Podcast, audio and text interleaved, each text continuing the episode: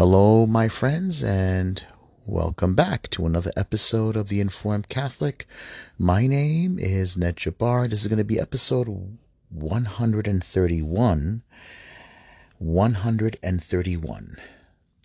So, before we begin, please subscribe and share to the podcast. I would greatly appreciate it.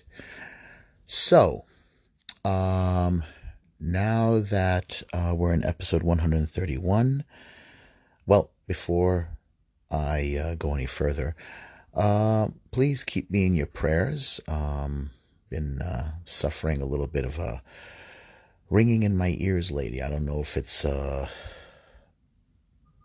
tinnitus or maybe it is tinnitus. It's difficult to figure that out. Some people call it pronounce it tinnitus, but uh, regardless what. Um, it's kind of been a little uh, hard to concentrate when you're trying to do a podcast, but um, well, anyway, uh, just keep me keep me in your prayers. Uh, I have an article uh, today. It's um, from Steve Skojec. He uh, has a uh, kind of like I guess you could call it apostolate. Um, I guess it is an apostolate uh, called One Peter Five. Uh, he has a YouTube channel, and uh, he's uh, he's pretty good. I mean, he's very good in his um, apologetics. Uh, he has a this article is called "Against Crippled Religion." Against crippled religion. Um, I think he has a very, very good objective uh, a, view of things. He's, you know, he, um, I think he's a cautious individual, but I also think he's very straight on. He's very honest about uh, criticism of things. He kind of like, all right, on one hand, you have, let's say, let's say Michael Voris and Church Militant. And they're very direct on what they want to do. They want to clean up the mess in the church. And um, they want to get rid of the sexual deviance in the priesthood. They want to get rid of the corruption in the, the hierarchy uh, the cardinals and the bishops who are covering up the sexual abuse, uh, and they they want to bring it to the forefront. They want to wake Catholics up, and I think Church Militant is honest about that, and I think they they're they're good about it. Um, it's a long fight. It's a long, long fight. It's not going to happen overnight and Church Militant is very faithful. They're faithful to the church's teachings. Um, they're faithful about a lot of things, and they expose a lot of, let's say, the, the sexual abuse, both in the Novus Ordo camp, and they've also exposed the um, the sexual abuse in the traditional camp.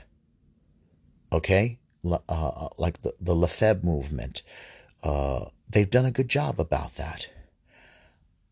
And then you have those on, let's say, the far side, the other side of the camp, the other side of the stage, you got the traditionalists.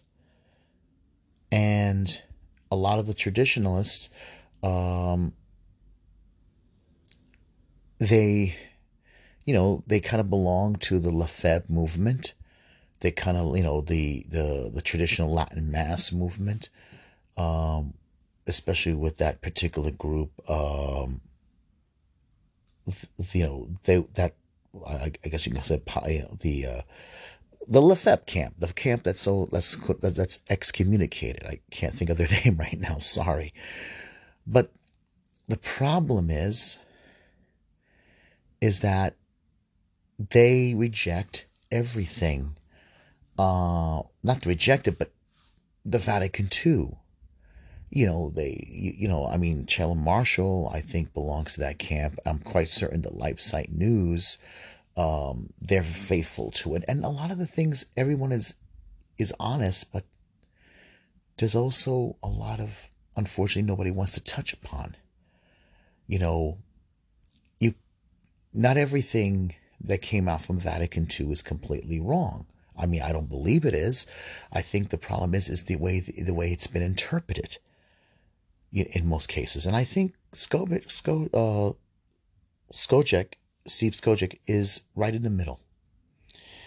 I kind of believe that he expresses what someone like me feels. Like, I can't just pick up and go find a Latin Mass. And I'm not going to go to a group that hasn't addressed the sexual abuse crisis. You got Michael Matt, you got Taylor Marshall, uh, you got a few other groups that are there that just, I think, in most cases, are sort of got, got themselves in a pickle and you don't want to undermine yourself. And then you don't want to also, I think, with all honesty, yes, there might be a Freemasonic movement. There might be a secret society in the church, like like Dr. Taylor Marshall said, like Dr. Taylor Marshall uh, uh, approaches in his book um, Infiltration, and I believe all that is true. But the ordinary Catholic does not have access always to a good parish. The ordinary Catholic does not have access to these to, to or the ability to just pick up and leave. You can't just quit your job and go who knows where and expect to support your family, um, you know, or or pay the bills. I mean, especially now. Look at look at the way things are now with the economy. After the whole COVID nineteen shutdown, what do you expect a, a family to do? Oh, if you have to go far to a Latin mass, you have to sacrifice. You got no choice. That's not true. That is absolutely not true. And that is absolutely, with all honesty, let's say it, stupid. Also, reckless. Catholics cannot just pick uh, a family cannot just just just just a man can't just leave his his his job uh, if he has a mortgage if he has medical bills uh, if you don't have a job waiting for you, it's reckless and stupid. All right? And at the same time, we have to address the elephant in the room corruption in the clergy. Corruption in the clergy can happen both in the Novus Ordo and it can happen in the Tridentine Mass or the traditional Latin Mass. We know it has happened. We know there are scandals. And you cannot say to a man, a responsible person who is the head of the family, or even the wife, both of them, that they have to pick up and go to, uh, d- disrupt their lives and find a traditional Latin Mass let's say, with a possibility that they don't they there may not be a job or the possibility that there might be abuse. They have they have to be responsible. You can't and also Father Ripperger just gave a uh, a fantastic um, critique, let's say criticism on the traditional Latin Mass camp. Uh, all tradition but empty of virtue, empty of the Holy Spirit. That's something that needs to be addressed because a lot of Latin Mass people act like they got all, they have all the truth, but there is no, um, there's no Christ in them. Going to a Latin Mass doesn't mean you're holy. Going to a traditional Latin Mass doesn't mean you're pure of heart. Many of them don't live the gospel life. They don't they, they don't preach. From my experience and from a friend of mine told me, they're pretty cold. They're pretty cold and they're pretty indifferent. And that's something I'm I'm very happy. Father Ripperger said that in one of his um,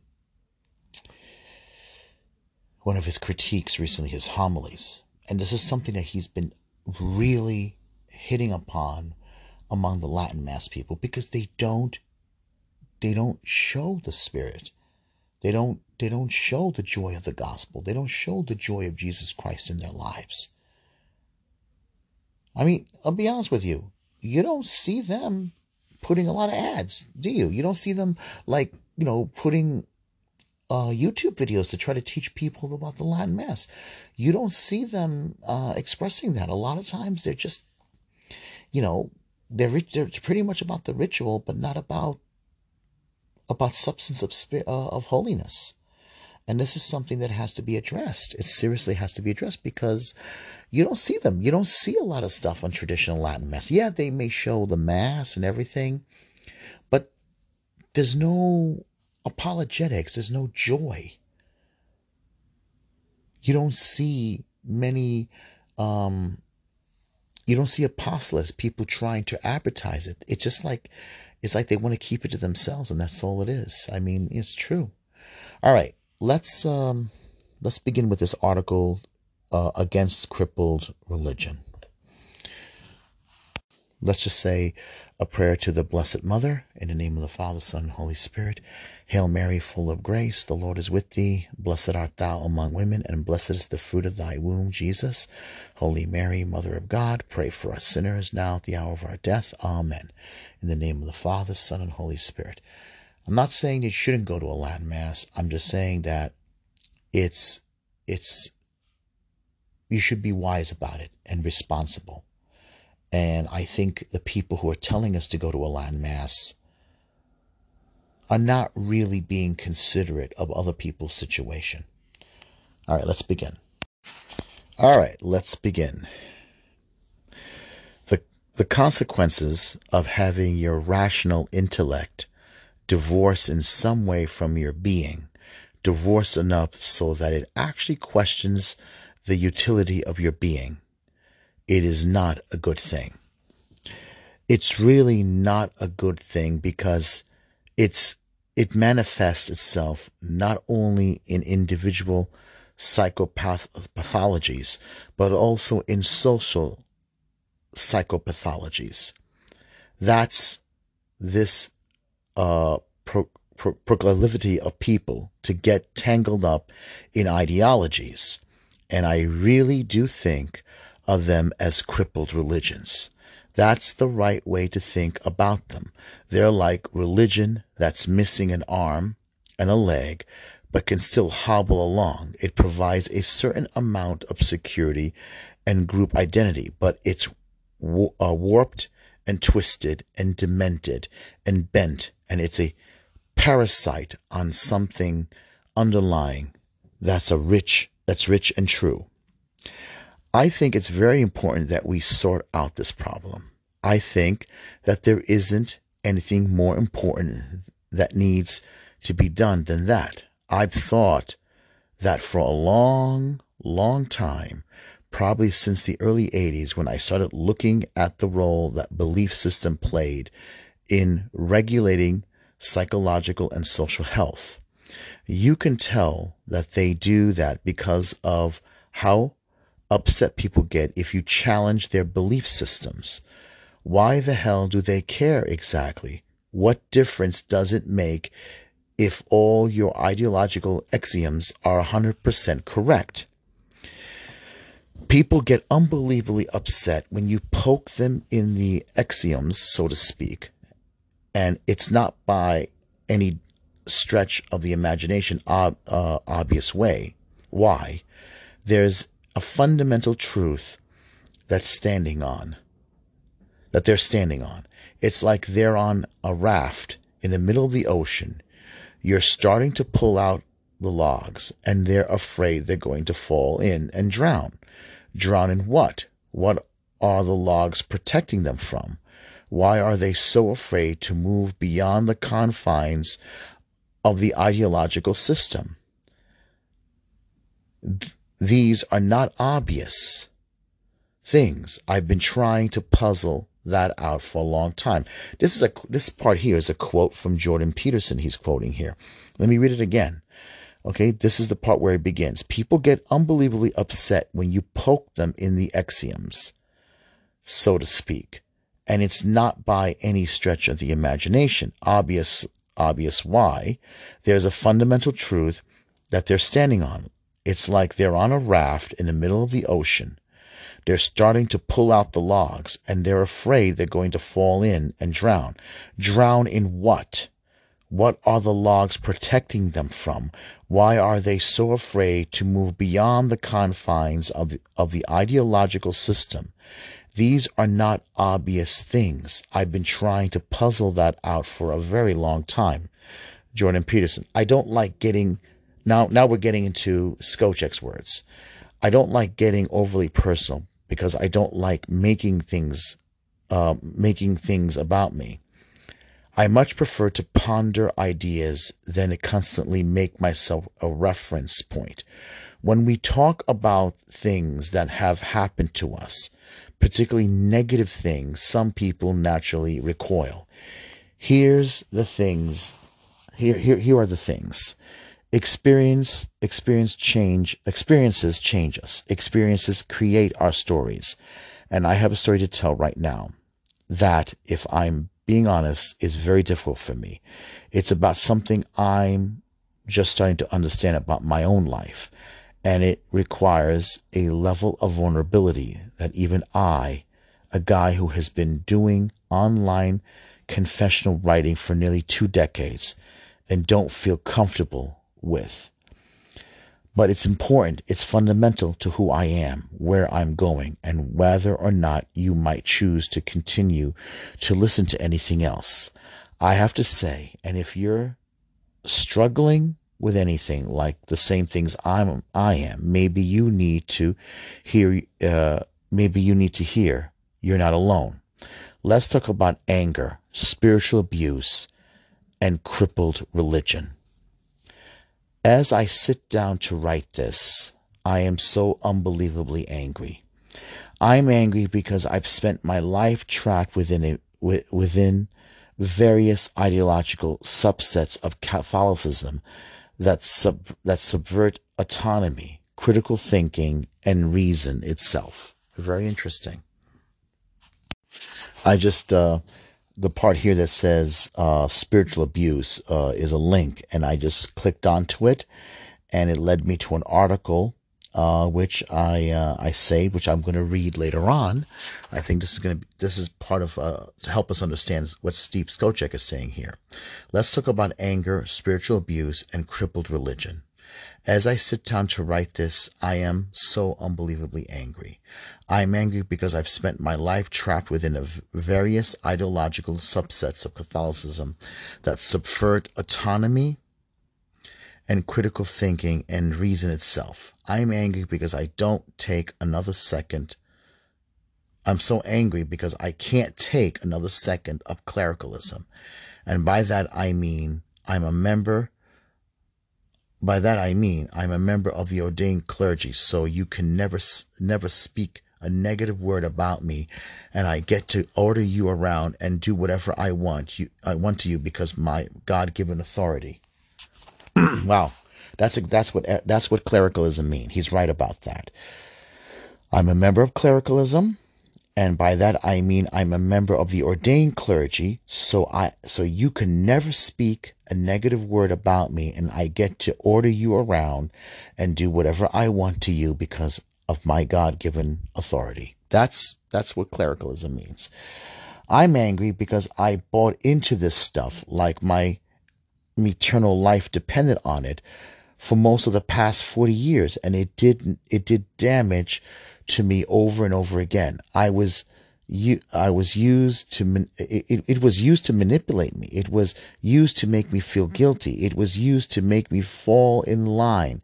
It was used to capitalize on my fear of, of offending God and ultimately of eternal punishment.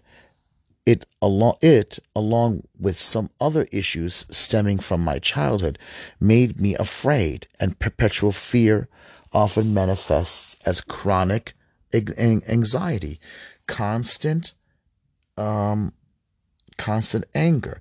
The anger I'm talking about isn't the righteous sort I'll be discussing today, but the sort of that aimless, destructive rage that seeks to, that seeks to inf- inflict our inner pain on others, our help, our helps us or helps us to overpower our fear of others being angry with, with us.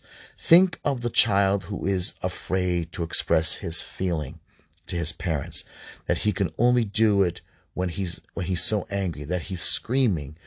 Multiply multiply that ten, uh, ten that or multiply that times a lifetime.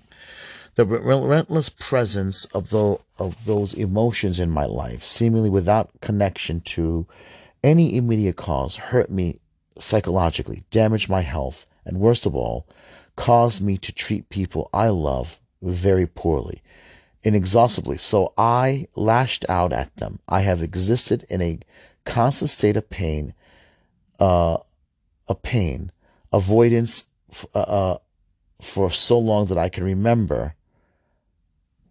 That that makes you incredibly selfish. It's a miracle that I have received so much forgiveness. I, I didn't deserve it, but I am so I am grateful. I am angry because this isn't just an abstract conversation for me at, at this time. It's concrete. I was spiritually abused as a young man by a priest in the church, and I suddenly find that it's happening again when I thought it was far behind me. My young, inexperienced, and frankly arrogant pastor has overstepped his canonical authority and denied sacraments to my children, a baptism for my soon to be born son, and First Holy Communion for my eight year old. Why? Because my family hasn't been physically present at our parish un, uh, enough during COVID for his liking, even though there's a dispensation in place. He has reasoning reached entirely without a second of consultation with me is that he's not sure my, ch- my children are getting a good Catholic upbringing. He has never so much as once reached out to, to myself or my wife to express his alleged concern and had to be chased for months to get an answer about such sacraments in the first place. He knows nothing of our, of our observance at home or why we're not there. He's merely taken it upon him, my, himself to issue declaration based on solely his own rash judgment. Well, if he's a member of the parish, why not? I mean, you know, I'm, this is me now talking. I mean, it doesn't make any sense. If if if if Skojec is a member of the parish, then just check up on it. Ask uh, people around. I mean, he could have done that. I mean, it's not impossible. All right, let's continue. I am angry because when families attend his little parish, more than half of them have to sit packed into the parish hall, telling their children to kneel down in front of the all powerful television screens on which the Mass is live streamed from the chapel, and it's been this way for years, since long before COVID. In his view, it appears to be okay that the bishop kept us in this situation for far too long in a highly dangerous neighborhood where one of our priests was murdered, another one shot, and even our present pastor assaulted, although his request for help fell on deaf ears until eh, very recently when an old, neglected, closed down parish was finally offered. We were told from the pulpit that we should be so grateful to the bishop for allowing us to have the Latin Mass out of his great beneficence, as though the bishop has a right to say no, and that we should generously give money to his appeal instead of putting it into a much needed building fund. The message was clear.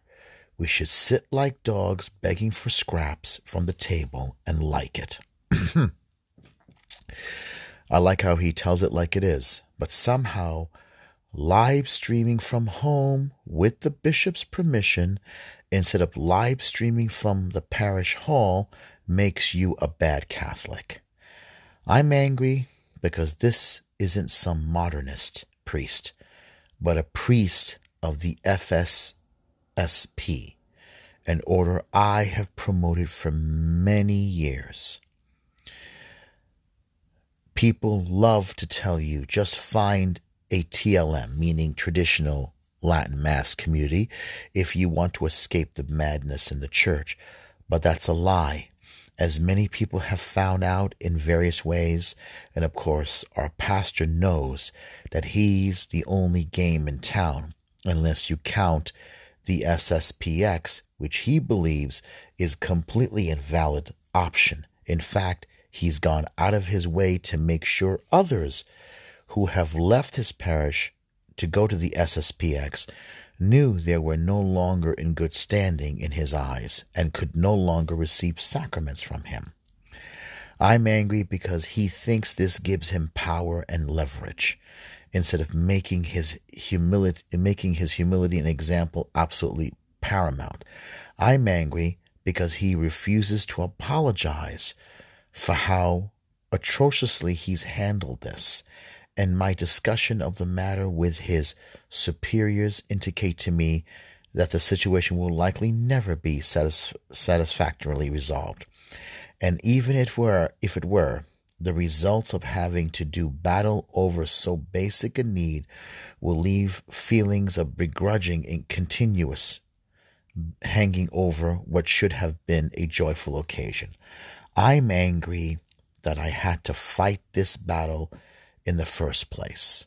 It's bizarre to think that it's happening to me when we should have ha- uh, when when when when what should have happened was actual pastoral outreach from a man who who who has eaten at my table and is ostensibly concerned about my soul. The best we got was a vague demand for a meeting sent through the, his secretary with no explanation as to why. Even though we asked him multiple times, when he finally did answer, months later, he insulted us as parents and as Catholics and declared that his decision had been already been made. I'm angry because I no longer even want to make an effort to work uh, with clergy who act this way. And that leaves me up to Sacramental Creek up the Sacramental Creek, excuse me. I'm angry because 24 years after I escaped the Catholic cult known as the Legionnaires of Christ, where I was lied to, manipulated in spiritual direction, I'm still dealing with this clerical hubris, and my family is now being abused along with me. I'm angry because I have been so conditioned to respect and demur the Catholic priests that my refusal to allow my family to be abused in this way and my subsequently forceful objection to this absurd injustice feels like an act of outrageous rebellion. Somehow I've gotten it in my head that anyone who has a grievance with their personal treatment by a member of the of the clergy who are not actual predators must either lie down and take it take whatever is done to them or only whisper their objection in their in the meekest of terms.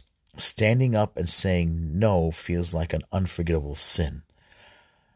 I'm angry because at times I find I'm worrying more about the rules concerning whether I'm allowed to baptize my child myself, whether this constitutes a case of necessity, than about the fact that I am in this predicament. I have been I have been in a rules and regulations cult my entire life. and idolatry of the law. I am terrified to break the, those rules, even though his refusal is a direct violation of canon law. I am angry that my big hearted, eager boy, Liam, who already missed his first communion last year because of COVID, is going to go without it again this summer as he approaches nine years of age. While everyone, while every pro abortion Catholic politician in this country will be allowed to receive, after all, the only discipline in the church is for those who are struggling to do the right thing and figure out how to navigate the crisis of faith. The current state of faith is inflicting on them.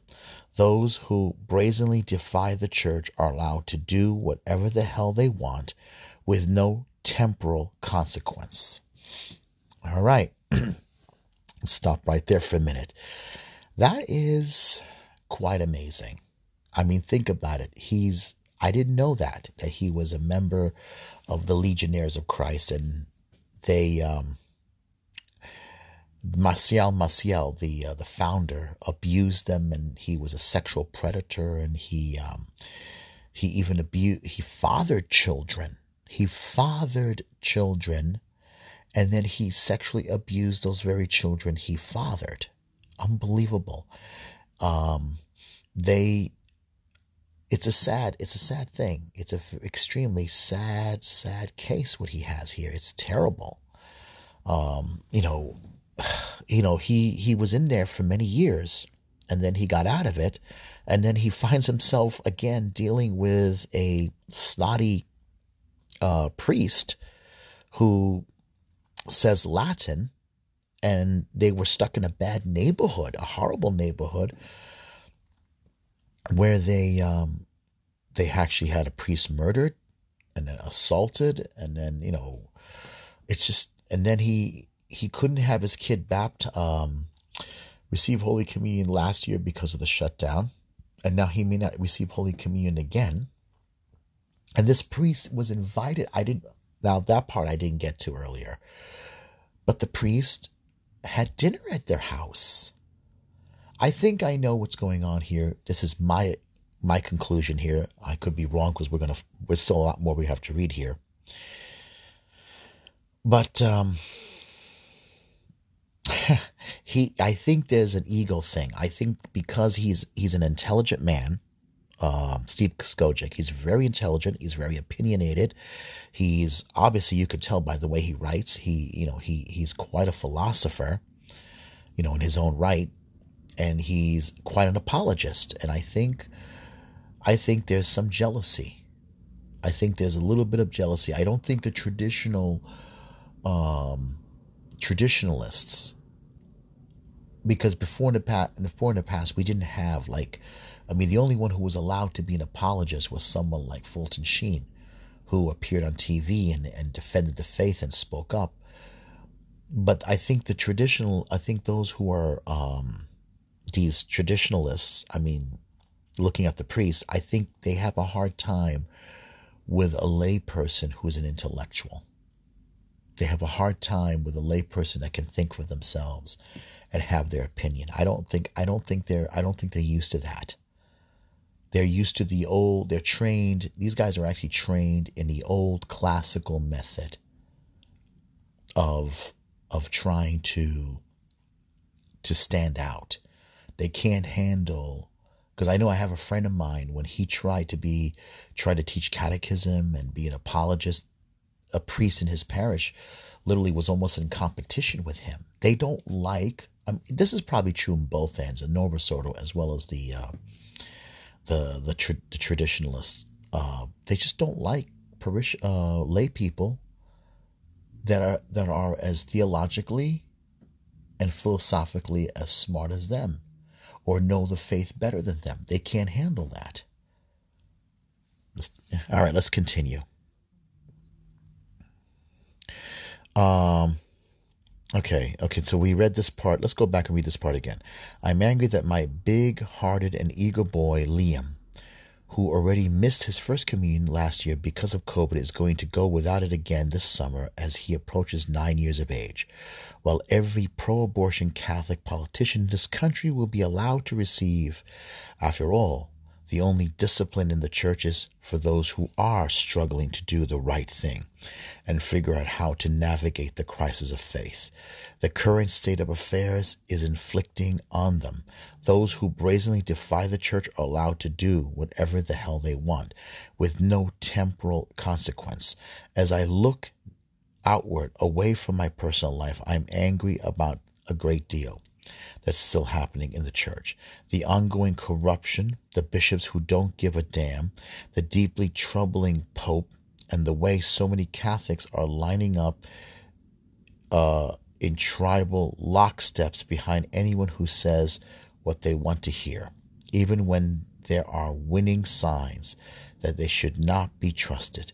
To make matters worse, there's a segment of the com uh, the commentary that cra- cashes in on those hot button issues, whipping people into a frenzy for clicks and profit, taking them on a roller coaster from one outrage to another. Discard and dissent are a cutting industry, uh, cutting industry and, and business. It's booming. I've done this too, thinking it was my duty. It's my hope that I've left it in the past. I'm angry because I feel as though we we've all been abandoned and left to the wolves, and it's incredibly frustrating to watch as people turn to this increasing uncritical tribalism to feel safe, or conspire theories to explain things, or even in some cases an explicit desire for the end of the world, so that the madness will finally cease. I'm angry because my entire identity, my entire life has been ex- extremely intertwined with Catholicism. And as all of this collides and comes apart, I feel as though that identity is being flayed from me, one stripe of flesh at a time. I am angry, but, but perhaps even more sad because I have begged God to help me find my way through all this mess to do the right thing and to hold on to my faith. But I get no perceptible perceptible answer and I don't know where to go from there. I'm angry because people think I shouldn't tell any of this to you because apparently we're supposed to be we're supposed to keep everything bad that happens in our faith a secret. Abuse, corruption, crisis of faith, serious questions about certain things, certain teachings that seem false based on real evidence. You, you'll lead our souls astray, they tell you, as though the problem you're reacting to were, uh, were of their own making, as though adults are infants with no agency of their own, as though the real scandals aren't the problems, it's the people scandalized by them who are. I know of many of you, many of you, I know many of you have stories like mine, and you're angry and hurt, lost and confused as well. How I Got Here. This is uh, titled the, this paragraph here. I am a cradle Catholic, born into a family of cradle Catholics, and yet the Catholic Church I grew up believing in turn out to be a joke.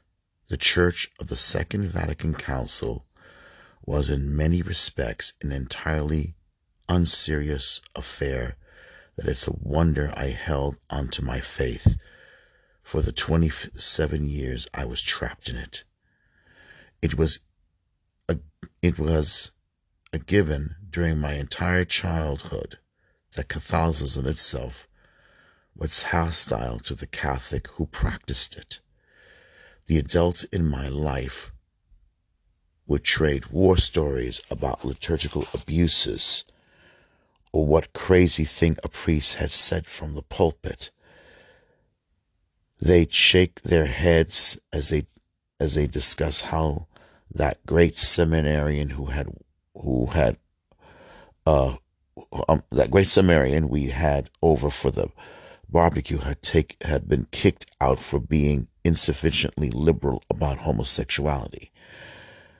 We talk about which parishes were okay, which ones were generally so- solid, and which were to be avoided, like the plague. Most parishes wound up on the avoid list. Obviously, it was given that the, the church was an absolute mess and that the only way to really survive it was to actively pursue whatever islands of orthodoxy you could find in that cesspool. At 14, I almost lost my faith. I knelt in front of our hideous tabernacle on the plush blue carpet to the side of the main sanctuary and told God that I knew He was supposed to be in there, but that so few people who went to church really acted like it. And that made it pretty hard to swallow. If you want me to believe, you have to help me, I said. When I was 15, my kind elderly pastor, one of the good priests in my life, invited me to go to World Youth Day in Denver as a representative of the parish. Despite my doubts, I was actively involved for my age. I was an altar boy, an elector, and my pastor hoped that I was that I had a vocation. I was treated to a mass where the priest commanded everyone not to kneel during the consecration and said in his remarks at one point, Jesus, he or she, as the case may be. Jesus, he or she, as the case may be. I can see why he was losing his faith. Several years later, when our auxiliary bishop asked me after a meeting if I'd ever considered the seminary, I looked at him in the eye and said, Have you ever been to your seminary? He tried immediately to tell me it was getting better. I didn't believe him. I hate that. I hate when when people like that want to push really want to like push the idea of of a vocation without finding out if the person had strong faith. I mean, just because you think he has faith doesn't mean it's strong faith. It doesn't mean even as a vocation. It's uh, you know, it's almost like they want to force the reality to be true. It's it's really stupid. That's really wrong. I went to World Youth Day in Denver, and my eyes were really opened to how bad things were. I witnessed how some of the priests who came with us were in the hotel hot tub every night. Wow along with bikini clad chaperones. I have no idea who was attracted to whom, and I don't really want to know. I was presented with an absurd theological argument against respecting the Eucharist. I sat fuming as Christ was played by a woman on the Stations of the Cross. I think I remember this. Yes, yes. Which launched Mother Angelica's most famous tirade. I was abandoned along with a few others at the papal mass. The one thing I came for, because I wanted to stay to receive communion. It was hot and dry. Folks were getting dehydrated, and the diocese decided to pile everyone on the bus and leave without us. We had to walk 10 miles back in that same heat to get home. Wow, that's uh, that's real appreciation there, right? It was one of the earliest memories I have of how doing the right Catholic thing often leads to negative repercussions from the Catholics who run the church. That's a pretty good one. That's what I mean why he's very good uh, of how he says things as they are. So doing the right Catholic thing often leads to negative repercussions from Catholics who run the church. Very good. Around the same time, I got involved with the aforementioned legionnaire, legions of legionnaires of Christ, one of their priests, a cousin of my uncle by marriage, started taking a bunch of us boys, myself and my cousins, on retreats when I was a fisherman in uh, a freshman, sorry, a freshman in high school. Sorry, in high school. For the first time in my life, I saw the aesthetics of my orthodoxy. Chant, incense, or adoration, Eucharistic reverence, and so on. I actually considered the priesthood. At the same the Legionnaires priest invitation, I left my home in upstate New York to work at a summer camp in Texas in 1995. The camp was held at a Legionnaires of Christ school. While there, I met one of the priest's nephews who was my age, and we became instant best friends. I decided to go back to school for my senior year, which the priest who ran the place encouraged. I wound up living in the community with the priests and seminarians stationed there that year.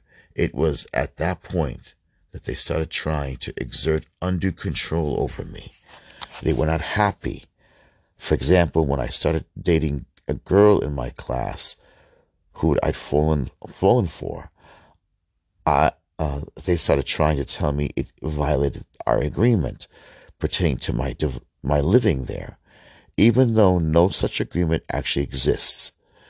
I was 18 and in love, so I wasn't about to take to, to let them take that from me. But then the vocational pressure started, and it never let up. I was told by multiple uh, legionnaire priests that they knew I had a vocation to the priesthood. I, it, I was scrupulous, anxious, and insecure kid, and I was terrified that this might be true. I wanted to make God happy, and I wanted to make these priests that I looked up to so much happy. But I also knew I wanted a wife and a family. Wow. I graduated from their school in 1996, but I was still on their hook. Uh, on their hook.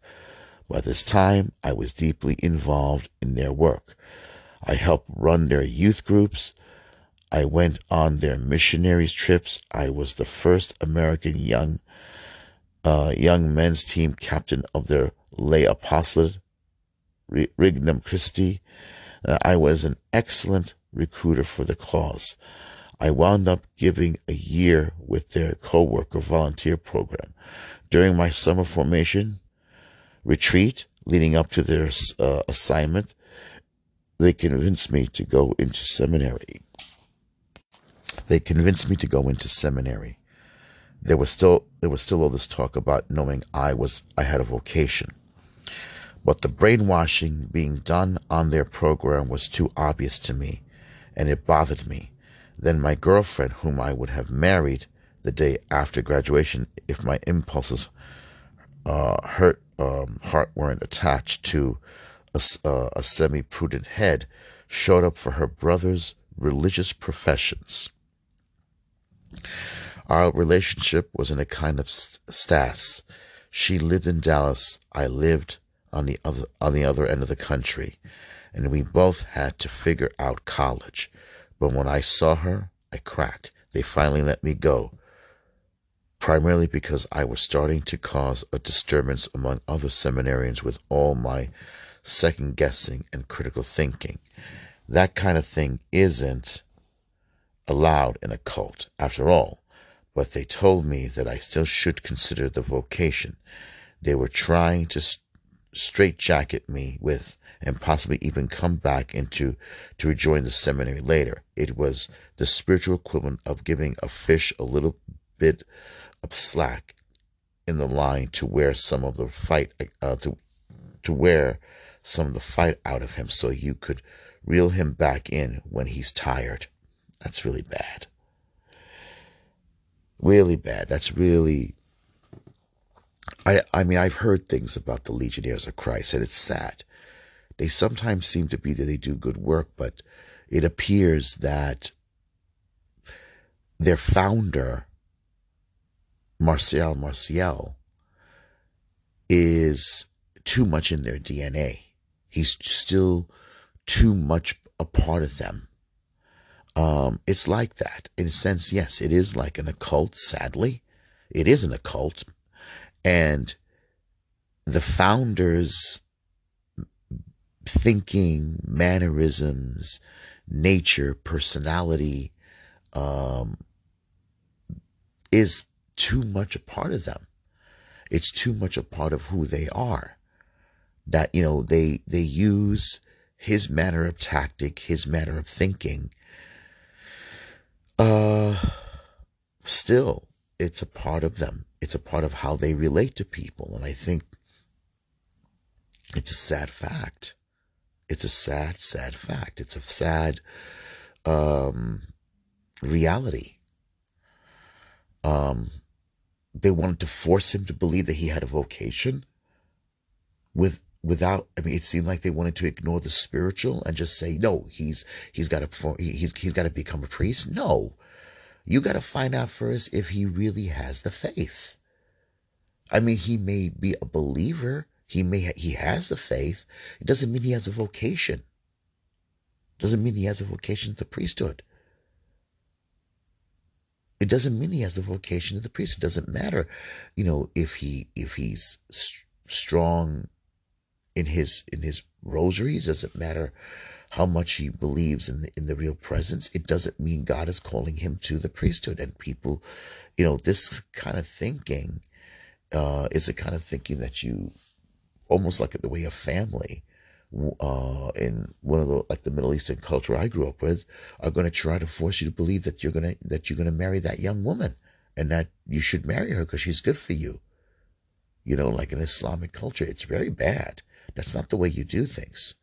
It's like you're completely blocking any other thought out of the person, and you're putting this thought in, this thought that was never in there. You're for you're, you're shoehorning it through. It's ridiculous. It's a sad thing. That's a sad thing. I can see. I mean, wow! I didn't know he went through this. Now you get to you, you get to know someone more. You find out. You really get to respect them. Um, you understand where they're coming from, and I understand his. Uh, uh, you know, you know his. I guess you could say his sarcasm a little bit. I understand him a little bit, but I respect him a lot now.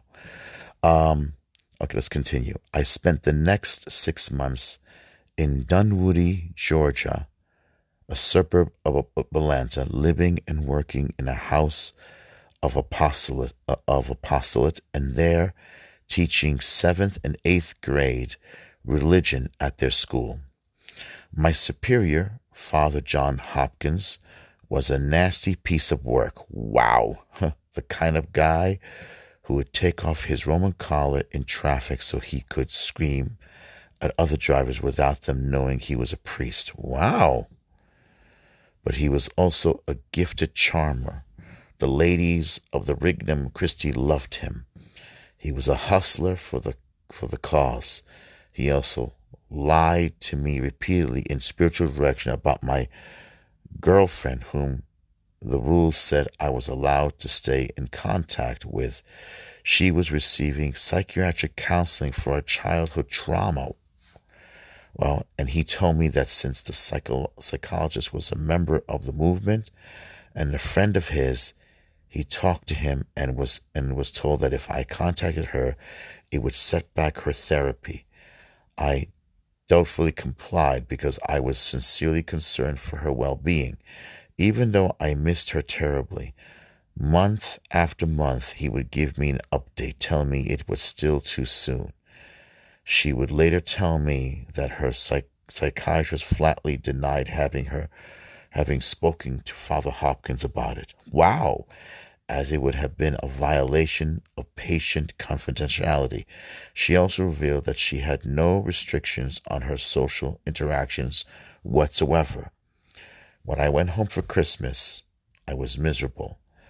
At the urging of my new parish priest at home, I decided to tell the Legion I was leaving, thinking I was the problem because of my voc- vocational anxiety. Father Hopkins, who had once discussed, disgustedly accused me of poor inter, inter um, a poor integration because I dared to question uh, a directive that was sketchy activated a campaign to destroy my reputation within my peer group inside the movement. My girlfriend's mother got a phone call within the first two days of my departure. My friends across the country, uh, the country, my uh, many working in their own apostolate as volunteers, just like me, were told how I wasn't generous and, and was a fallen soldier, and how they didn't know the whole story of everything I've done. They were closing ranks. They wanted me on the outside. Wow. Fortunately for me, I having good taste in friends, every single one of them stood up, stood by me. But the legionnaire betrayal was devastating. I had looked, I had looked to them as the as a father as a father figure. I was desperately seeking at that critical moment of my life. I had trusted them implicitly because I was raised to do exactly that. Their systematic uh, uh, uh, style of, of categorizing of my every connection to their organization work and the people I'd come to know over my years of involvement was brutal. This after they essentially taught taught me that there was no more righteous way to be a Catholic than to be a member of their movement, left me feeling totally unable to connect with God. It was like being excommunicated. I had become spiritually codependent on them, and they had utterly rejected me for leaving. Emotionally, I, I alternated between numbness and depression. I was probably in some kind of shock, although my feelings for her had really been uh, had really been had really been the thing that had helped me leave their their clutches. My relationship with my girlfriend ended that summer with the realization that we had an excess of chemistry, but a, a dearth of substantive connection. I never saw her or spoke to her again. I spent that summer working a long, physically taxing days with, with a friend in North Idaho, trying to get past what I was feeling. But I was in a rough shape. In college at Franciscan University of Steubenville, I tried to heal. I tried to solve my, salve my wounds, but I was broken. The betrayal hung over me, as did the vocational anxiety, which I just could not escape. They'd done a real number on me, convincing me that not not wanting to be a priest meant I probably had a uh, had a vocation, but I was just fighting it. Many of my friends and acquaintances from the movement wound up there with me. Wow! Over time, I started to realize I wasn't the problem. The Legion was. I started piercing together pattern of corruption that led to many young people being left broken. In the same way, I was, I was but often much worse. I came to the conclusion that the founder of the order must have been the problem. Uh-huh. At, at, at, at about the same time, allegations of his monstrous sexual abuse started to go public. To be clear, I was never sexually abused, nor did I suspect it. This was before the big 2002 uh, revelations of clerical abuse, and it was unthinkable to me. But I had been spiritually abused, although I didn't recognize it at the, at the time, and I knew something was deeply wrong. I spent a lot of time during my four years at Franciscan uh, fighting their recruitment offers. In 2001, near the end of my senior year, I wrote about the problem of liturgical irre- uh, irreverence on campus and elsewhere in my column in the school newspaper. I was attacked by the university chaplain in the final issue. I, I, I was never warned that this attack was coming, nor given an editorial opportunity to respond. It was a knife in my back as a graduate from the very school that had taught me most of the theology I knew. I left feeling dejected and betrayed. Once again, I had attempted to fight for the faith, and once again, I had paid the price for it at the hands of its custodians. Hmm. The year after I left, I was contacted by David uh, Morier, a Franciscan who was doing an investigation into Legion's activities on campus. He seemed truly concerned and said he believed that they used the sacraments to gain access to good Catholics and that they, they'd stop at nothing to protect and advance their agenda. His investigation was eventually stopped by someone higher up at the hierarchical f- uh, food chain, where it was passed off to a group at Ave Maria University led by the late Professor Charles Rice, who was, whose son was also in the Legion. That investigation results was given to Cardinal Ratzinger not long before he became Pope and may well have had helped lead the discipline of their founder. This year, Father David Murray himself stands accused of raping and, wow, carrying on a three year sexual relationship with a mentally disabled female. Ooh, he was counseling. Everywhere I looked within the church, there's a trail of, bo- trail of bodies. You can trust precisely no one. When I found traditional Catholicism in 2004, I thought I'd finally discovered a safe haven. This is the, last, this at last is Catholicism that makes sense. It was historical, it was reverent, it was liturgically and theologically sound. It started I started reading, and not only did I become compelled, I got angry. I saw what had been stolen from us, saw the bad actors swoop in and change everything, saw how the problem went right up to the papacy, and how the faithful had been incredibly damaged by what followed.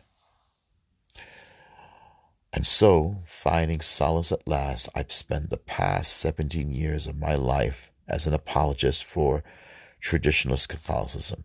The most recent, uh, recent is seven of which have been devoted to, to founding and running 1 Peter 5, which was, for a couple of years at, at least, the most read traditional Catholic website in the world. I thought I had long last found my place.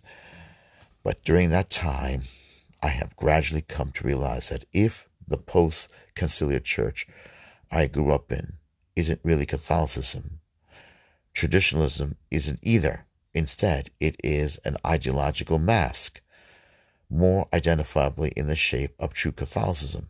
It is, in some respects, a long running live action role play uh, in which participants act what they think Catholicism looked like in the good old days, while perpetually running down any kind of Catholicism or Catholic who practices it. That isn't traditionalism, but it is essentially an affection, an attempt to reconstruct and live within a historical context of, that no longer exists.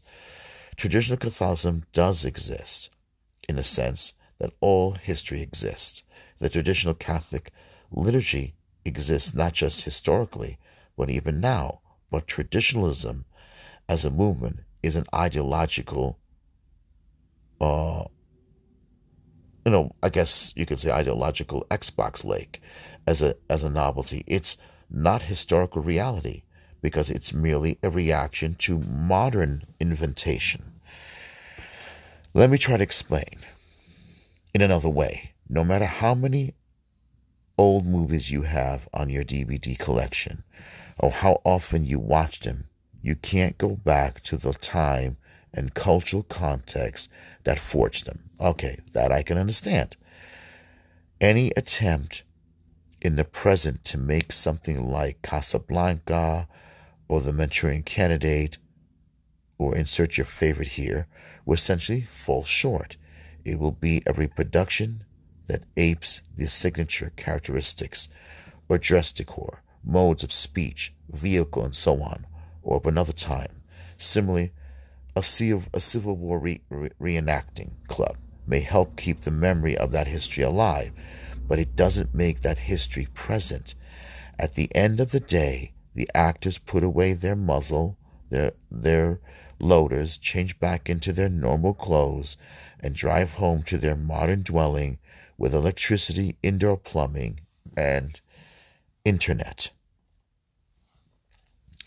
Without present day church, with that, without a present day church that not only allows but actually li- lives the traditional Catholic ethos, traditionalism remains akin to the DVD collector or Civil War, Civil War reenactor or recreation out of place, time needing to justify its own existence in the present as a nostalgic apparition. It no longer has a context that gives gives it a place at the heart of the church, which is the only place it could ever truly belong. It cannot exist as a preferential option and it's and be still what it what it once was, an essential.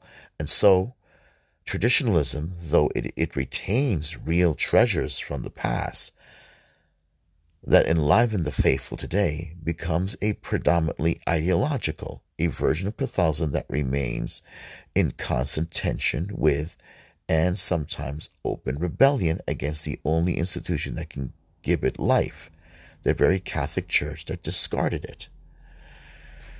It's a parad- uh, paradigmatic uh, crippled religion a paradigm. Uh, I'm sorry, it's basically a crippled religion. It's a word here I'm not used to, and that's a problem. And I think I understand what he's saying. Take a look, for example. Uh, this is me now talking. Um, let's look at Orthodox Judaism. Okay, Orthodox Judaism.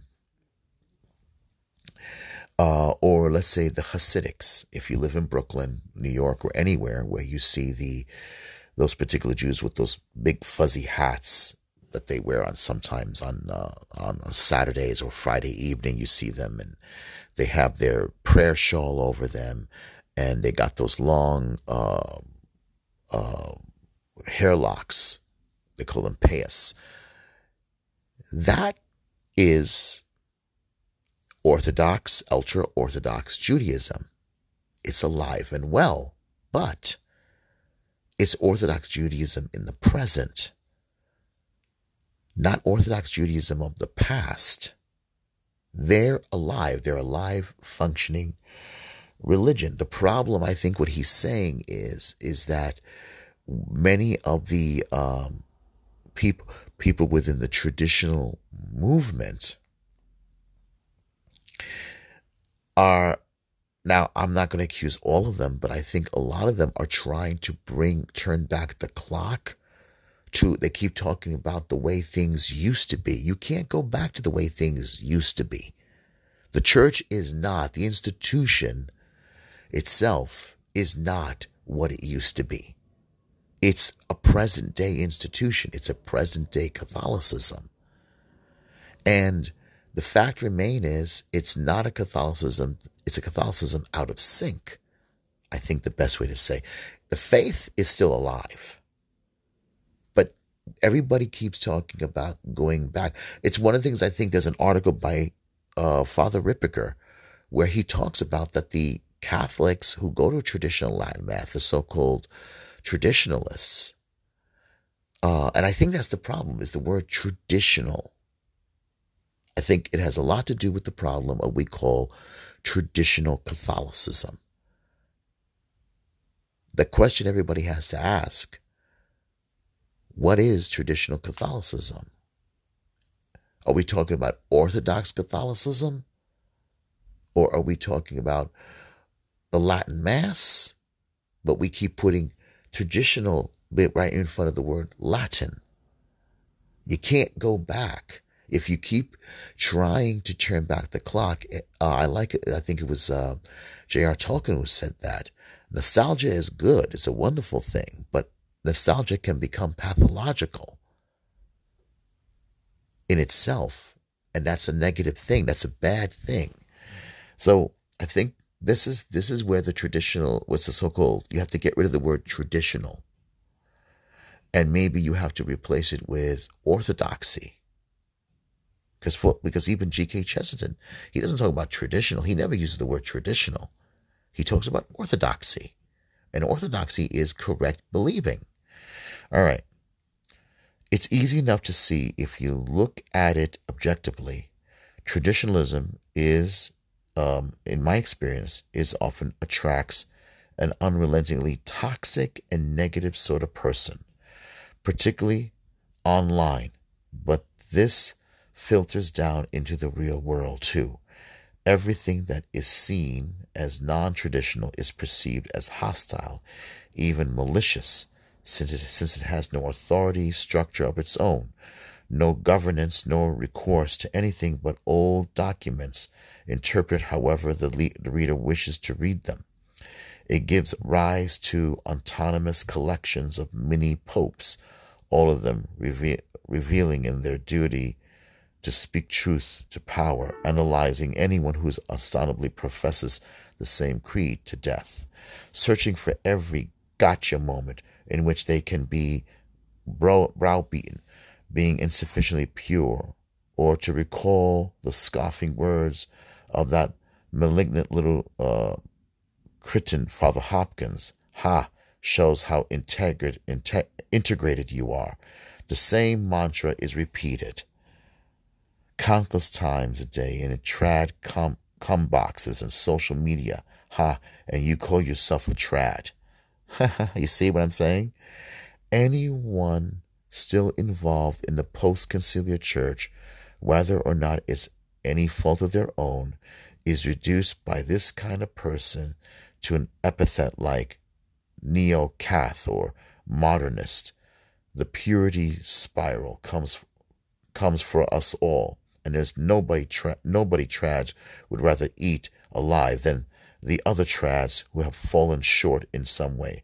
I've never endured more calming, more vitriol, more outright enmity in my life from any group of people as I have from certain members of my own group, and all of it is in response to imagined deviations from this or that dogmatic opinion held by whichever mini pope was standing in judgment that day. To give a recent example, I watched in complete uh, amazement as Roberto de Mattei, a global traditionalist, a pro life leader of the past 40 plus years, and widely respected church historian who literally wrote the book on the revolution of the Second Vatican Council, was similarly dismissed as having no credibility for arguing that the Vatican's position on the moral permissibility of the COVID vaccine is a consonant with her constant moral teaching. The, these people all need to read Darkness at Noon and not as a how to guide. Interesting. I, I don't know anything about that book. I know I've heard the name of the gentleman. So he was dismissed, pro life leader, Okay, widely respected church historian who literally wrote the book on the revolution of the Second Vatican Council was summarily dismissed as having no credibility for arguing that the Vatican's position on the moral permissibility of the COVID vaccine is in consonance with her constant moral teaching. I sometimes okay, well, well, I'll figure out about that book later. Okay, Roberto de Mattei. Uh, I know I've heard him. I, I think Taylor Marshall mentioned him. Uh, I believe Church Militant also mentioned him. Um, yeah, he's he's a uh, he's a tra- he's a traditionalist. Uh, he goes to a uh, I don't, I don't like using the word Orthodox Catholic, you know. Um, but uh, the book Darkness at Noon. I don't know anything about that book. I just looked it up. It's a um, I think it deals with someone who uh, spoke up against the communists. But it's interesting. Um, everything he's saying is true. And I think we really need to uh, step back and realize that much of uh, Catholicism is out of sync. I mean, really, it's like, it, you know, it's really a mess. Um, seriously, it's a mess. Everything that's going on within the church now is a mess. I mean, he's right about that. That the those who want to go to the traditional Latin Mass really are not doing much. I mean, to, like I've said before, they don't talk to people. They don't really, they're not really living the faith. It's like Father Ripperger said, they are in their own private world. And all they do is, it's like that, that part in Psalm 1. They are scoffers on the way, on the sidelines, casting stone at others. And then those who are in the Novus Ordo camp, um, wow, um, they're they're basically like it's like going it's like someone going into a department store and trying on any ridiculous outfit that is available trying on everything. It's like they're putting it's like someone who puts on all the different clothes that don't match. I guess you can say you can imagine like father james martin running through a, a, a store and trying on everything and, and and and it's like he's got two different high heel shoes or something. I don't know why I brought him up, but it's it's basically the the the the modernist is is anything that looks spiritual never, never mind if it's theologically out of sync you know anything that's is is spiritual it's like you know anything try anything on that will get the party moving and it doesn't matter if it's right or wrong. You know, you go to a, a you go to a Latin mass, uh, not Latin mass, a modernist mass. They got liturgical dancing. They got a a, a bunch of uh, a gay choir a cappella. They got um, uh, a Buddha statue in the cor- one corner. You got uh, Ganesh on the other corner. Uh, you got um, um, you know, Mary, uh, maybe you might have a, a, a, an Orthodox statue icon of Mary in one corner, but it's everything and anything that goes. You know, you listen to the you listen to the liturgy, and it's Father, Mother, God. It's Jesus, our brother and sister. It's not Catholicism. It's it's a, it's Catholicism out of whack then maybe you might want to go to the other side, maybe in Queens or Brooklyn, and you might attend a decent Novus Ordo Mass, right? And then maybe you want to go to Midtown Manhattan and you want to go, you'll go to a, a Latin Mass. So you got you got a Catholicism that's all over the place. And and the leadership seems to be okay with that. All right. I sometimes feel as though in my own work, on my on my own work, I've all all I've been doing after day after day, year after year, is staring into the abyss that is the Catholic Church in the 21st century and pulling out monsters to display in public. See, do you see this twisted evil thing? This is what's going on. We have to stop it, but there is no stopping it. It is an absolute radioactive sinkhole of abuse, corruption, cronyism, perversion, heterodoxy, much of it concentrated around the Pope himself. We have no power to change it. It's enough to make anyone despair, and some have broken under the pressure. There are in, there are any number of examples, but perhaps most obvious are those who invented bizarre conspiracy theories to explain things away, like the one about how none of the present papal crisis is really happening, because Pope Benedict hadn't really resigned and was still in charge, and a handful of bloggers had decoded his secret signals telling us all would, would be revealed. It is equivalent of a child sticking their fingers in their ears, closing their eyes, humming a tune, and chanting, No, not listening.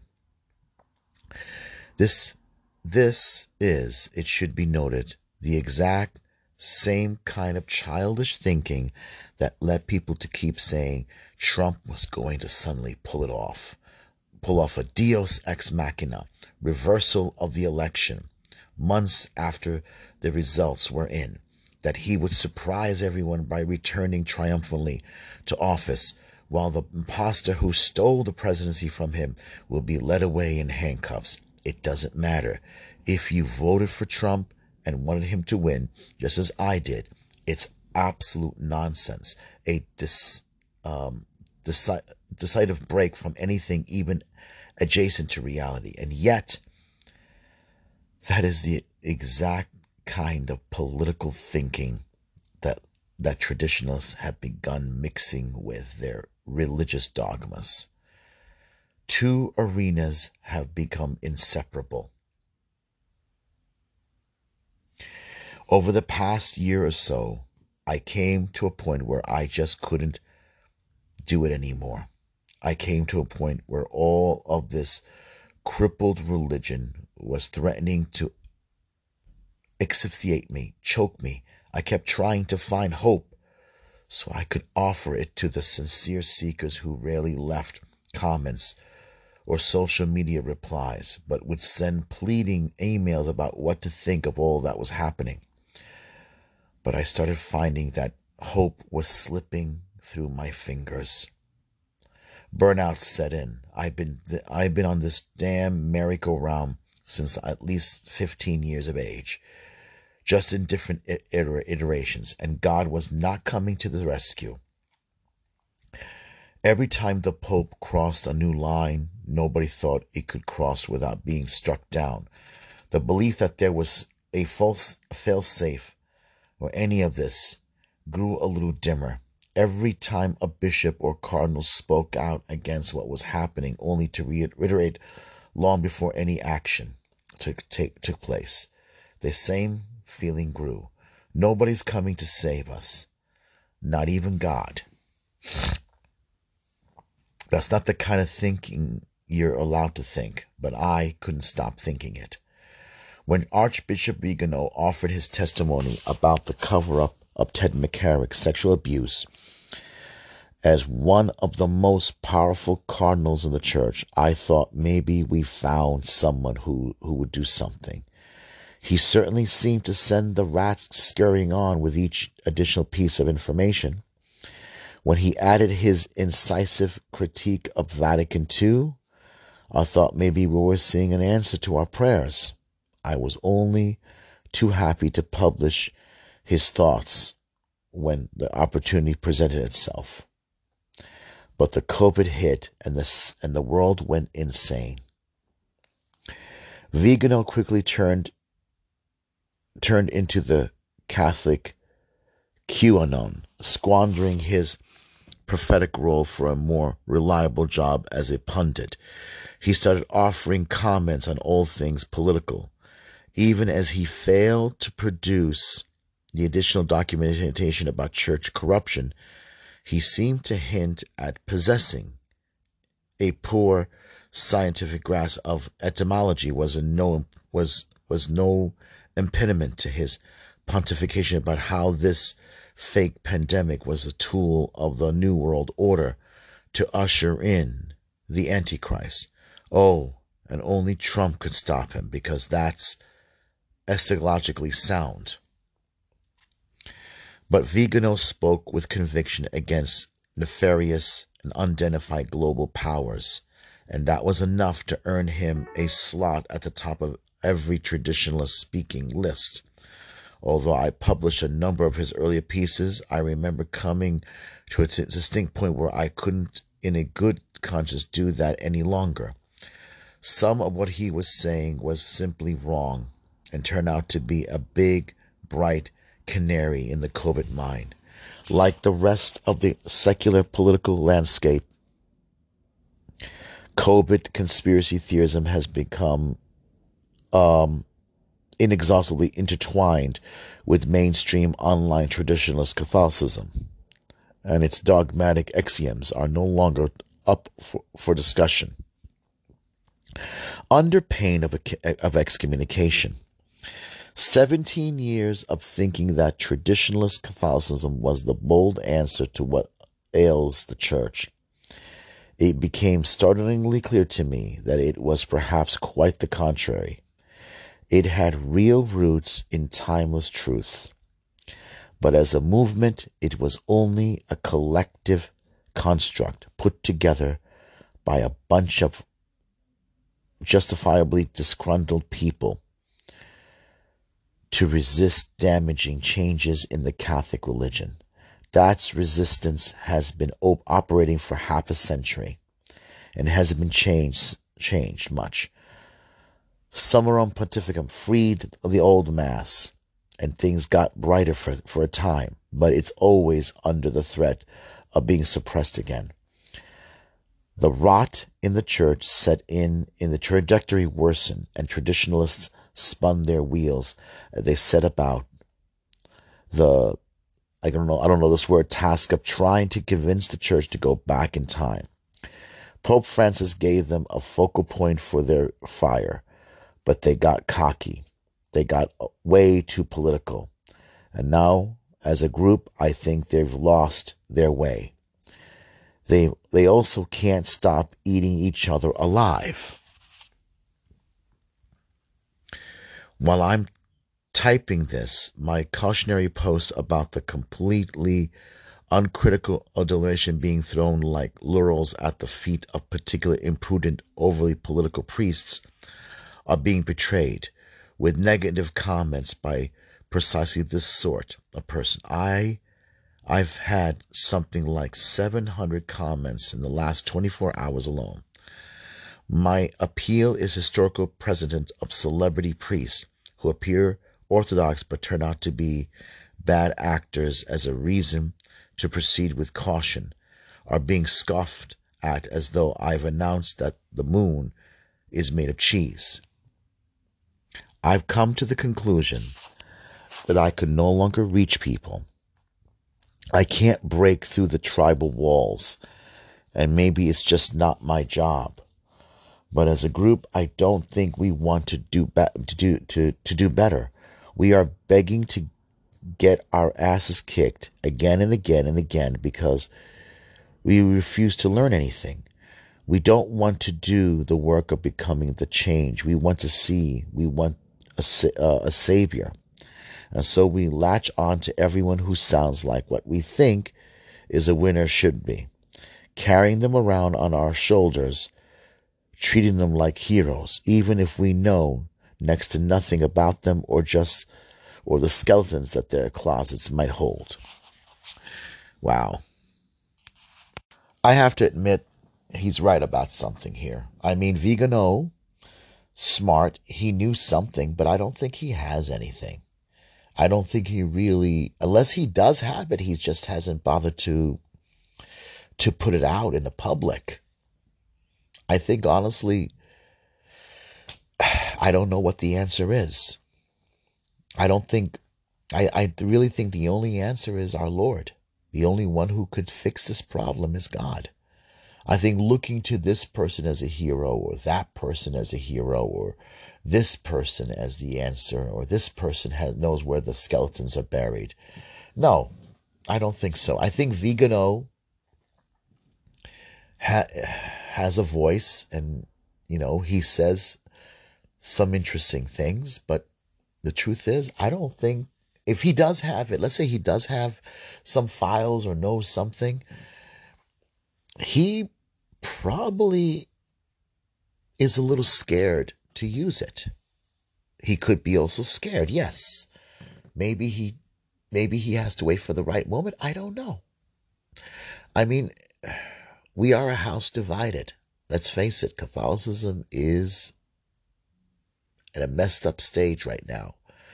And the hierarchy on top are just as are bad and the and the and the people below within certain camps the traditionalists do eat each other they, they, they devour each other. You know, each one wants to be the, the, the true t- traditionalist, and there isn't. All right, let's continue. For me, being a lifelong card carrying member of crippled religion has led me to an existential crisis. I have been betrayed, maligned again and again while trying to remain faithful. I have put my faith in things only to be left in a worse situation than what I started. I have been relentlessly attacked for saying unpopular things I believe are true because I think the true the truth really matters and should prudently be said even when it's costly. And as I look around me for spiritual consultation against those with whom I share a creed, I mostly see shallow, superficial appeals to, to rules, regulations, ideological beliefs, basis, and axioms as though these are the substrat from which the real faith is nourished. But this is a lie. I have to be honest. When I look at the, the Catholic Church, I feel this weird sense of displacement. Like when you drive by a place you used to live, but see someone else's car in the driveway, someone else's stuff in the yard. It was a home, but now it's not. You know very you know every detail, but you're not allowed inside. I no longer think I see God in the institutional church in in many, if not most cases, I struggle to see the efficacy of His grace in many of its adherents. Don't get me wrong, all of my best friends are Catholic. My family is Catholic, and I have met lots of great Catholics along the way. But many of the worst, most twisted, most um, vile people I've ever encountered are those who hold themselves up as paragons of orthodoxy and faith. It's a pasture infested with, with wolves in sheep's clothing, and there is no shepherd. He's right. He's absolutely right. Um, this is really, I mean, I'm glad he, he wrote this because it's the truth. This we got a serious problem, and it's worse than it has, has ever been. I think Pope Francis, ever since he came into the the the papacy, really it has only uh, catapulted, gotten worse. It's like an infection. It's just gotten worse, and I do believe that Christ will Christ will will will fix the problem. I do believe that in order for us to see how bad things have gotten, to see how bad things are, it's like people are in, in self denial. All right. Both the, the people in the Novus Ordo camp are in self denial. People in the, um, the traditionalist camp are in self denial everybody who has chosen their little tribe is in self denial of what's going on. And we have to solve this problem. We really do. Um, anyway, let's continue. When I was told last week that my young children would be denied sacraments for totally unjust reasons, something inside me finally snapped. I have fought for this absurdly broken, self contradictory, overbloated, uh, corrupt religion uh, since I was old enough to know how to think. I studiously avoided the hedonistic pleasures of youth enjoyed my, by my peers.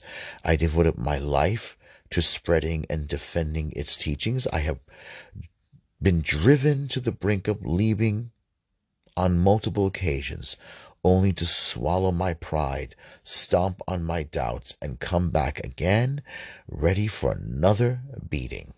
Worst of all, I have allowed myself to be cowed by the message of the church when its presence uh, when its presence itself when it, when it presents itself in the language of an, an abuser.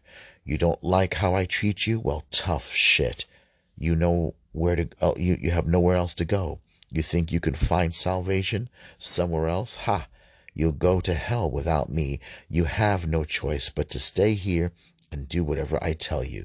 You'll put up with whatever I do to you, and if you complain, it will only make you look like a fool, a deserter, an integrate. You're stuck with me. Whether you like it or not, you can never leave. Some of you may have endured much worse abuse than I have. I have little doubt you've heard this insidious voice as well. About a decade after I left the Legion, I ran into that little weasel, Father Hopkins, at a fun- fundraising dinner. I was a grown adult married with two children and twice the man's size, and yet I was afraid to confront him over what he'd done, afraid that somehow I had misinterpreted things and it would all turn out to be my fault, afraid of making a scene, afraid of standing up for myself and demanding an answer for why he refused to treat me with respect and decency and with confidence that I was not wrong for doing so. Afraid because he was a priest, and that's not what we do to priests. My limiting belief still held that much power over me. When my pastor said no to the sacraments last Friday, I found myself back at that dinner pretending not to see the man who had used me without a second thought. And when I realized I had a chance to correct my failure to say something which I still regret, I pushed right past the fear. I let my pastor have it with both barrels. I told him he had no right, and that, bearing an apology for that speculatory, insulting pastoral failure he had just perpetrated, we had nothing left to discuss. I went back and forth with him three times without so much as an I'm sorry. I finally had said I finally had said it and showed him how easy it was to do. Dear Steve and Jamie, I realize now that I came across very poorly. I have been made I have been under a lot of stress lately, and I didn't handle this matter with delicacy with uh, it requires. For that, I want to apologize. I recognize that I've offended you, and that was never my intention. As your pastor, I'm concerned about the spiritual well being of your family and would like to see if there's any way I can help. Would it be possible for us to meet sometime this week? It's that easy. Father, that's how you handle a situation like this pretty basic stuff here. If you can't bring yourself to do this, we have to do we have nothing left to discuss. That was 2 days ago. Still no reply. Yeah, that, that would have been it would have been nice if he handled like that, but that's not uh, that's not what happened. All right, continue. I then wrote essentially the same thing to his superior after I received a somewhat dismissive communication from him about my concern, it's been another 24 hours. And I ha- I've not gotten so much as an acknowledgement of my e- uh, of uh, of my email. So I'm going to move on. I don't want what they're offering anymore. I'm not going to be a part of a system where they have all the power and I have to bow and scrap to get what I need, where my wife and I get to be insulted and talked down to by a child in a collar, while we're the ones expected to fall in line and follow orders if we want to smooth things over, where my children will be subject to the kind of thinking that will perpetuate this problem in their own lives. I I'm I'm being penalized by the church for having a crisis of faith. The church caused in the first place. Well, pardon my saying so, but F that. I'm not going to say the full word, but all right. I know I said the uh, shit word, but that's about as far as I'm going to go. If there's a God out there who actually loves me, I have yet to really come to meet him through the ministry of the church. Oh, I've known good priests and seen good glimpses here and there, but really, my entire life as a Catholic has been about God as being big brother who watches, keeps score, and waits to punish if I was raised, if uh, ra- uh, punished. Sorry, hold on. to punish if I don't dot all my I's and cross all my T's. That's the God I was raised to believe in, and it's been about rules and regulations and scrupulous observances and defense of the ladder of the of the law ever since, as though that's what real virtue looks like.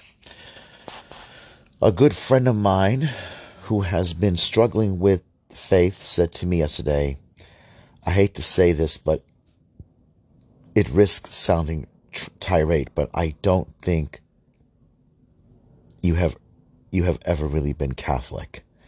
And peeling off this false thing, made made false things, is the first step to finding out who you really are.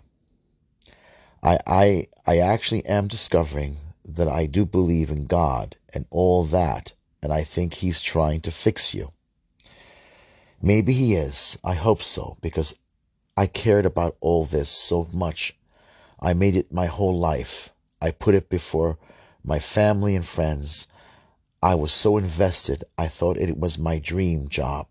I risked everything I had in a material sense to rush to the defense of the church when I thought she was at her darkest hour. And I've lost everything I had anyway. In a spiritual sense, which was not at all what I expected. I look at photos and videos of myself when I start when I started in 2014 versus photos now. I look like a kid then, but now I've gained a lot of weight. My beard has turned white. I've lost a lot of hair. My fa- my my face looks much older. My voice has deepened. I suddenly have a high blood pressure I am unbelievably tired and stressed out all the time. I've lost my sense of meaning and purpose. And I'm left standing here holding the broken pieces of myself, older and more brittle and less re- resilient and unable to put myself together again, to take yet another beating. I've done, I'm done with crippled religion. Crippled religion will ruin you. Peterson says that crippled religion is like religion that's missing an arm and a leg, but can't still, but can still hobble along. It provides a certain amount of security and group identity, but it's warped and twisted and demented and bent. It's a parasite on something underlying that's rich and true. How do we get to the underlying thing? The one that's rich and true? Does it really exist or is it just a layer upon layer of ideology holding the thing together? Like endless coats of paint gluing together a bunch of rotten boards. I hope to find out. Maybe my friend was right. I never really was a Catholic. Maybe if God is trying to fix me, He'll show me the way to be a real one. Maybe I need to unlearn everything I thought I knew so I can learn something new, something better. I'm not sure how that's going to work in a church where I'm just a nobody and other people call all the shots, but I'm open to being shown. I'm just not going to take the abuse anymore. Oh, there it ends there.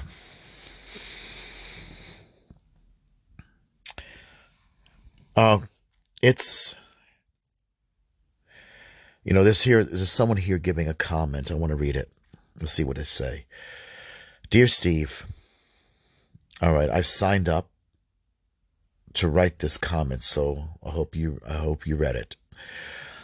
I'm I'm not going through something like what you have, but I have intense OCD not from Catholicism. I'm a convert and it has made life rough. I can therefore identify with your suffering.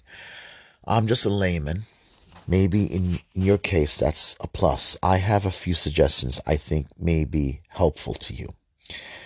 One, I know when I converted that the rad trad stuff was unhealthy, and I was blessed to get good spiritual director to teach me Ignatian spirituality. I went I want to put I want to be blunt. You're in spiritual desolation right now, and you need to be very careful about changes you make in life. Even though I may actually agree that you need to get out of rad, radical tra- uh, traditionalism, get out of get get get out of the online outrage sphere of constantly reacting to the latest Pachamama gate or whatever. This desolation is why you can't see grace operating anywhere. If you're not read, uh, if you if you're not read, read, read, you know read them yet, please read Saint Ignatius of Loyola's spiritual exercises and Father Timothy Gallagher's discernment of spirits. The evil spirit, which in addition to supernatural entities can also be our own. Um, woundedness, stress, tiredness, etc., bites and saddens, weakens our effective ability to serve God and robs us of peace. The good spirit eases, removes obstacles, increases our effective ability to serve God and give peace. Unless you're hop, um, hopping from mortal sin to mortal sin, which I doubt, this is how the effective movements of your heart, not your head, will work. And, and, and Ignatius says strongly that you never want to make a major spiritual change during times of desolation. Please read the books I mentioned for a clear guide on how to discern and act contrary to the evil spirit's suggestions. Two, I sometimes um, recapitalize my woundedness in the light of Christ's wounds. Notice that after he's resurrected, he keeps the wounds. Only now they have a new meaning. I think that's something to meditate on. We can't wallpaper over our woundedness, but with God, there is a way for them to be transfigured, to take on an entirely new meaning. The church the ecclesia assembly is wounded, but it must be this way. As the head has gone, so must the body follow. 3. Consider the parable of the lost sheep. I've always thought that the shepherd was reckless, leaving the 99 in the wilderness to go after the one, but apparently that's God's style. Then it hit me that many of the things I dislike about the Novus Ordo and such this is actually appeals to some modern secular types in my life. What I consider as a, I can't pronounce the word here, cheesy homily or song actually speaks to the these people. I've seen it warm the heart of my uh, agnostic wife. I know that it's reaching at least some people. If I look, if I took her to a traditional Latin mass and quoted a 19th century scholastic manual her, um, at her, she'd just run away. You said there is no shepherd. This must be how the 99 sheep felt, alone in the wilderness, while the shepherd goes off to get the one lost sheep. Could that be what's going on in the church today? There is no shepherd because he's out searching for the one lost sheep. This Pope has said many things troubling to trads, which appeals to much of the lost I've read all the Francis letters, and encyclicals, and if you have not, I highly suggest you do so as well, starting with Gaudet Exsultat. I, I, my Latin is bad. Four, things you should take a good hard look at professional lay Catholics on the internet and see how healthy their faith is. Look at Taylor Marshall or Patrick Coffin. To me, it seems highly likely that their path ends in apostasy or even atheism. It's unhealthy, but it gets clicks and feeds the family. Hmm, interesting. I learned the hard way not to tie what I what I love to my income. I was in love with my college major until I got a job in it and my ability to pay the bills suddenly became became tied to to that thing. I know I now detest my college major and uh, active um, actively turn people away from studying it. After that experience, which I'm th- thankful for, I never want, want, want my ability to pay the bills tied to my Catholicism. I understand that you use this website to support your family, but you may want to consider the occupational hazards. Finally, please consider the role of God's providence in your life. I have reflected much on my own suffering, and I have realized that through it, God was giving me something. Your experience with the Legionnaires and even with the Rad Tradism are not accidental. The wounds are real. The relationships are real. The experiences are real. And they were all prov- uh, providential, provided to form you in some way. I cannot say what I don't know, but the wounds can be transfigured and taken on new meaning. Your experiences may have given you hard won wisdom, but what an unhealthy image of God is like, so that you can caution others. I don't know, but please reflect on God's providence in your life. Peace. Well, it's, I think, okay, I'm not going to read all of them, but that's actually a very healthy way and um,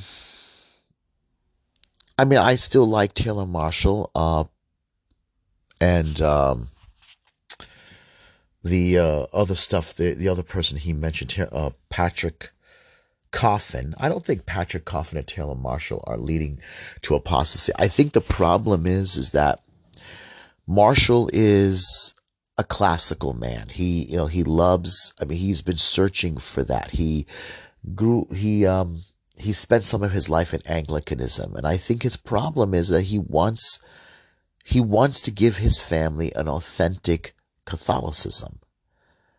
And the problem is maybe he has in his own mind what a uh, what Catholicism should be rather than what maybe God's view of Catholicism. You know, he loves he's a traditional. He loves traditional stuff. He wants to live in a traditional world. Patrick Coffin, I don't think is uh, a, you know, I don't think any of these guys want to go into apostasy or atheism. I don't think so. I think that's very wrong to think that. I think it's also unfair. But the problem is we are all divided into different tribes, and that is a problem. And I think that the answer to that is we have to go back to the gospel. We have to go back to what the gospel says. And we have to stop thinking, we have to stop think uh, going back and try to put ourselves in the in uh, the pre 1963 traditional Catholicism. That's we're not going back to that. We can still be Orthodox Catholics, but trad has to stop. And the problem is, I think, is that the shepherds of the church permitted these things to happen, and it has to stop. There's no easy answer. There is no uh, easy solution to the whole thing, but I like at least what this person wrote, and it's something to consider. All right, I'm going to end it here because this is this thing has gone long enough, and I know I'm going to go to his other article, uh, which I think is important. Um, the second article and we'll go from there. All right. God bless. And uh, I'll be back soon with another one.